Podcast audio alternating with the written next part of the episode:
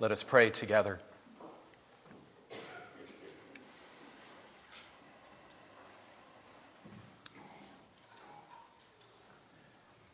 God of grace and truth, I pray that the words of my mouth and the meditation of our hearts would be pleasing to you. We ask especially for your Holy Spirit to come and to lead us more fully into your truth. And it's in Christ's name that we pray. Amen.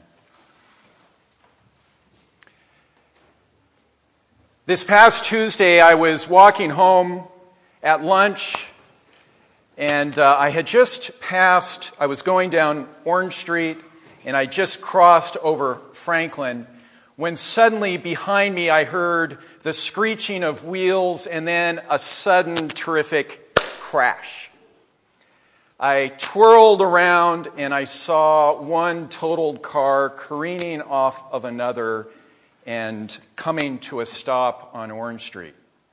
I ran to the crash and um, helped one of the drivers out of her car. She was, her chest was covered with um, burns from her deployed airbag. She was shaking and crying and in uh, complete shock. Someone in the midst of all that hubbub called 911, and uh, very soon a policeman came rolling up in his cruiser. And that's when both drivers immediately looked at the other and accused the other of going through a red light. After that, the officer turned to me. what did you see? And um, I told him that my back was turned. And later, Danette told me that saved you three days. but it was the truth. It was the truth. And uh, after that, I realized that that very calm officer, I was incredibly impressed with him, that his main job now was going to be to piece together that whole experience and to figure out the truth about what had actually taken place. Our focus today is on truth, and in particular, God's truth taught and embodied in Jesus, which sets us free to live lives that are whole and holy. We also want to focus on the crucial importance of truthfulness, especially in a time when, due to fake news and due to alternative facts, there seems so very little truthfulness around. Amen? Recently, the Oxford Dictionary chose post truth, post truth, as their new word for 2016. Post truth. We live in times, they said, when objective facts are clearly becoming less influential in shaping public opinion than appeals to emotion and personal beliefs. And so we just have to ask is it no longer possible to determine who actually went through that red light? Or does it all now come to what each person thinks and feels? Now, we live in a political system where we're quite used to our presidents spinning and finessing the truth. Amen? I didn't get one there. How about Nixon with Watergate? How about Clinton with his affairs? How about Bush 2 with Iraq's weapons of mass destruction? How about, oh, we're going to see if we get an amen now. How about Obama? Famously promising to change our lawless approach to terrorism, but then ending up greatly increasing drone killing instead. But has any other recent president had a more adversarial relationship with the truth than the one currently in the White House, at least in our lifetime? There's a website that fact checks, and it's been doing this for a long time, presidential statements. And lately, it's been finding almost on a daily basis statements from our president that are either half true, completely untrue, or what it calls liar, liar, pants on fire untrue. You can go to it, it's politi- politifact.com. And many of us today are now worrying about what will be the long term impact of this daily disregard for the truth on our already strained social fabric. We're just three weeks in. What's the impact going to be months and years from now? Let's turn our attention to Deuteronomy 30, where we find Moses actually concerned about some similar questions. Just to give you a little background, we're joining the children of Israel out in the wilderness just before their entry into the promised land. God has heard their cry to be liberated from their house of slavery in Egypt. And then up on Mount Sinai, God has given Moses the Ten Commandments, not the Ten Suggestions, the Ten Commandments for how to live now as free and liberated people. They don't know how. In particular, they are meant to model, God wants them to model for the world the trustworthiness and the faithfulness of their God. And so, one of the commandments, quite naturally, is you shall not bear false witness against your neighbor. A healthy, thriving community cannot thrive, cannot be a contrast community to the world if there is lying and double dealing and trickery in all of our relationships. And then today we hear Moses telling his people that not following God's blueprint here will lead to perishing. And I believe by perishing here, he means that it will lead to a community filled with fear and anger and hate and mistrust. But following God's blueprint will lead to a community where there is life and trust and shalom. So come on, he says, choose life. Choose life. Just before our gospel reading in Matthew 5, in verse 1, if you want to turn to it, Jesus also very symbolically goes up a mountain. Did you notice that? Just like Moses. Moses did 1500 years before him. Last week, we heard Jesus say that he hadn't come to abolish the law, but to fulfill it. And in our passage today, it's among six of Jesus' clarifications in his Sermon on the Mount about God's law. Six times he says, You have heard it said, but I say to you. And each of his six clarifications challenges us to move from the law's surface requirements to God's deeper intention in them. Look, for example, at his clarification in verse 21 of chapter 5 he moves us from not killing our enemies, which is a great thing, by the way. It's a good start, and imagine our world if people didn't kill their enemies. But he moves us from that to actually praying for them and blessing them.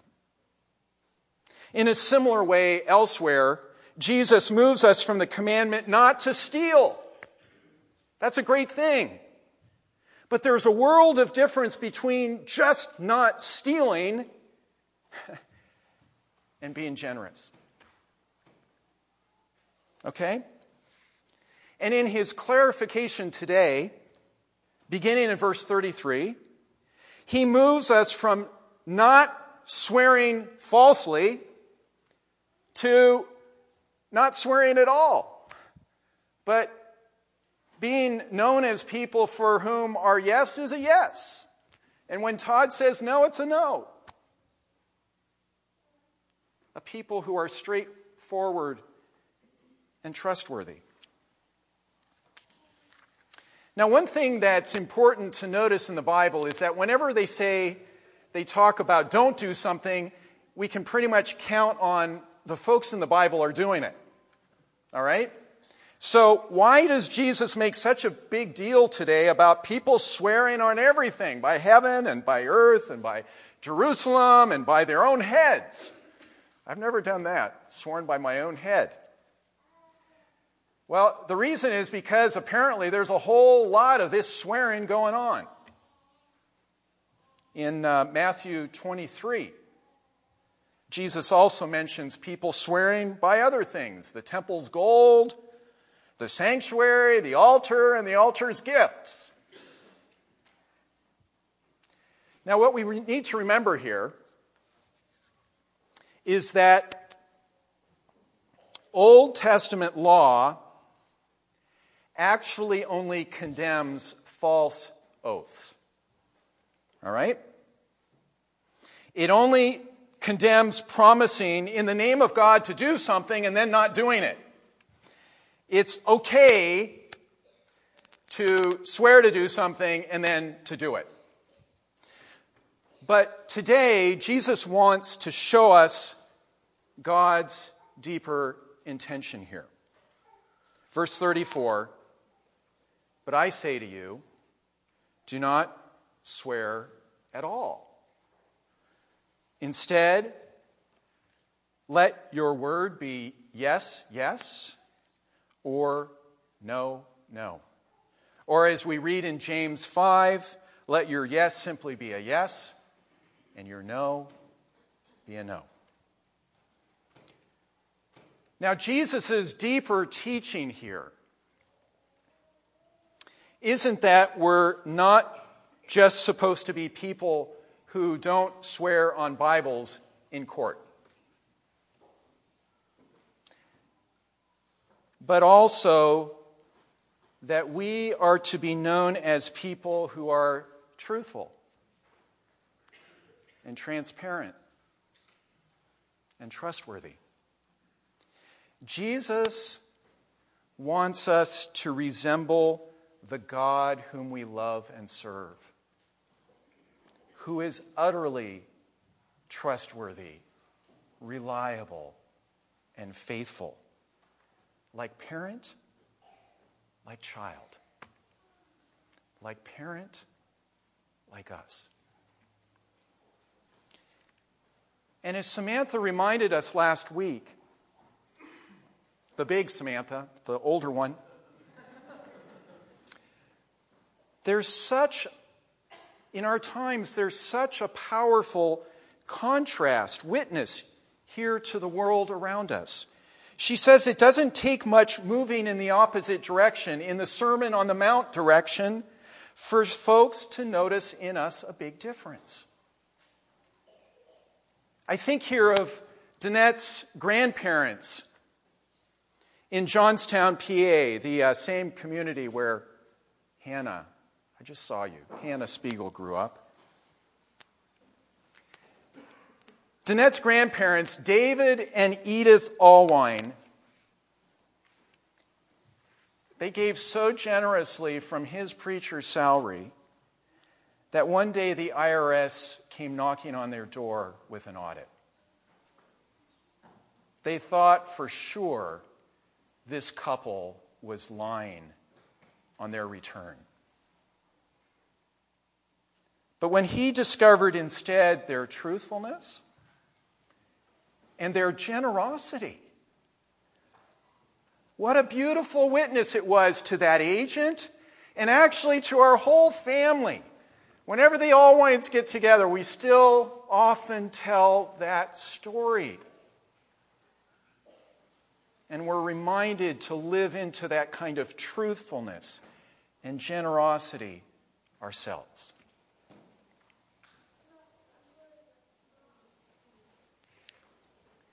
In John 8:32, Jesus says that the truth will set us free. And the Greek word for truth here is very interesting. It's aletheia. And it actually means dis- disclosure or unconcealment. Unconcealment.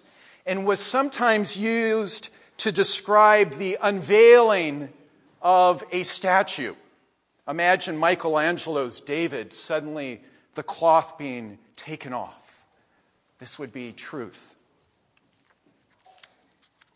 Of course, as Christians, we don't believe that truth is a statue.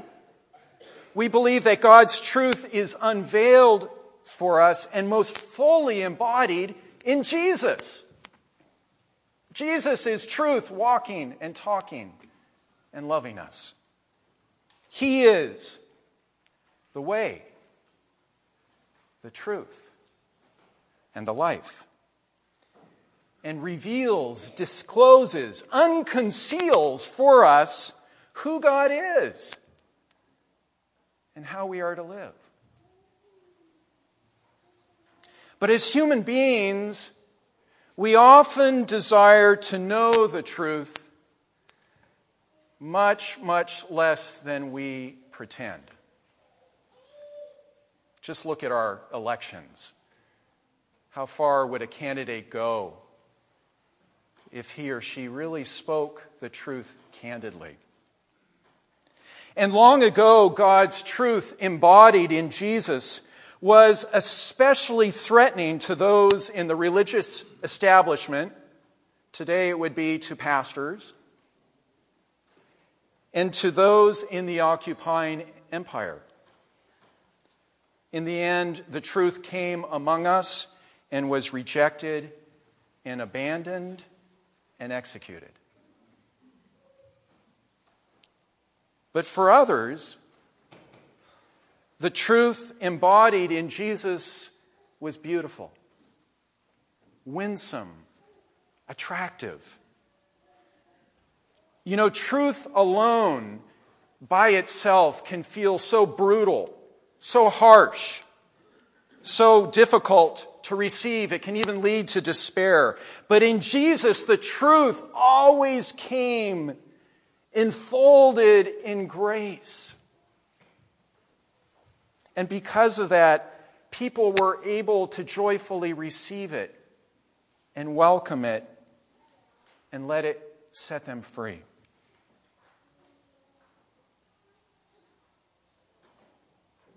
Last Tuesday evening, I got together with uh, a group of chestnut men and uh, picked their brains a little bit about today's focus on truth.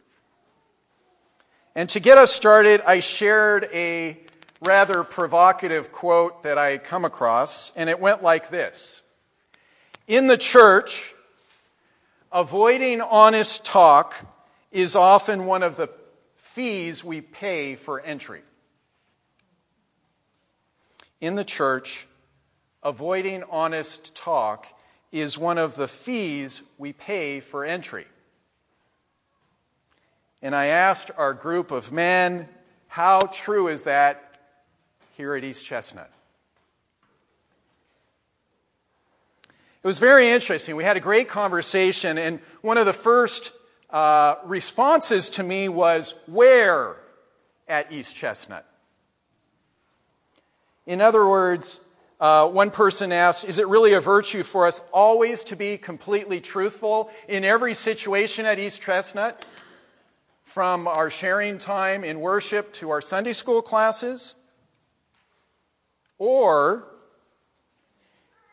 is East Chestnut a church where each of us has found places, maybe a small group, a book club, a spiritual friendship, a mentoring relationship, maybe square one, or a Sunday school class where we are able to be fully honest and fully ourselves. The group said if you rephrase the question that way, we all say yes. That's what East Chestnut is for us. We also talked about truth as something that God doesn't just hand to us all at once, fully formed, but something that God wants us each to be attending to in our lives, discovering together and nurturing in one another and in our relationships. Our ability to see the truth and even to want it is so partial. And we need each other's help and support to overcome our blindness and our self deception. Interestingly, they said the times they most have most valued at East Chestnut have been those times when we've been really truthful with one another. For example, when a group of us married men met with Jonathan Stanley to share about what we'd experienced in our marriages over the decades. And Jonathan, I was trying to remember did we meet with you before you got married or after? right after. That's not fair. Maybe we knew that's what was needed. No, it was a really, I learned tons. It was uh, a grace filled conversation.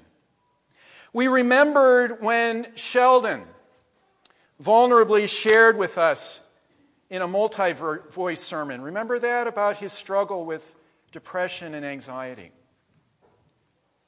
We remembered when we opened our hearts to each other about sexuality in our Sunday school classes two Octobers ago. Others of you have told me how you have appreciated the truthfulness of our blessing people who are choosing to leave us instead of rather letting them disappear as often happens in congregations. What experiences would you share?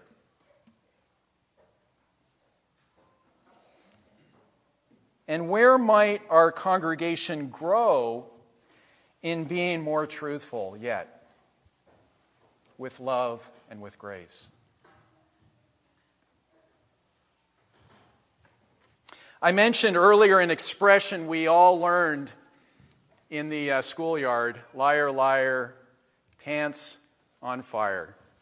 The great thing about sermons is you can go to Google and find out what, what, what, what's that about? Where does that come from? And uh, apparently, there was once a boy who stole one of his dad's cigars, went to the tool shed and started smoking it, heard his dad coming, stuck the cigar in his back pants pocket. This might be apocryphal, but I think it's a good story. And the rest, of course, is history.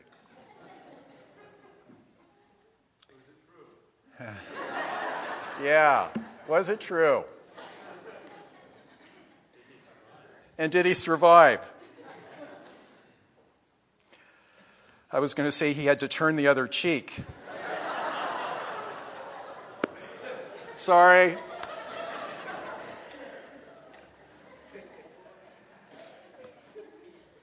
You know, um, it's actually been quite humbling preparing uh, a sermon all week on truth telling.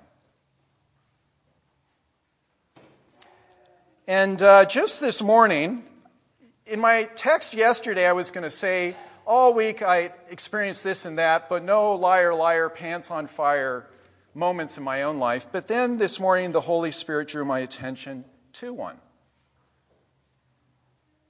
And I now want to set it right. But more often, what I really did notice is my habit of spinning the truth. You ever do that? Rearranging details just to make yourself look a wee bit better than you actually looked.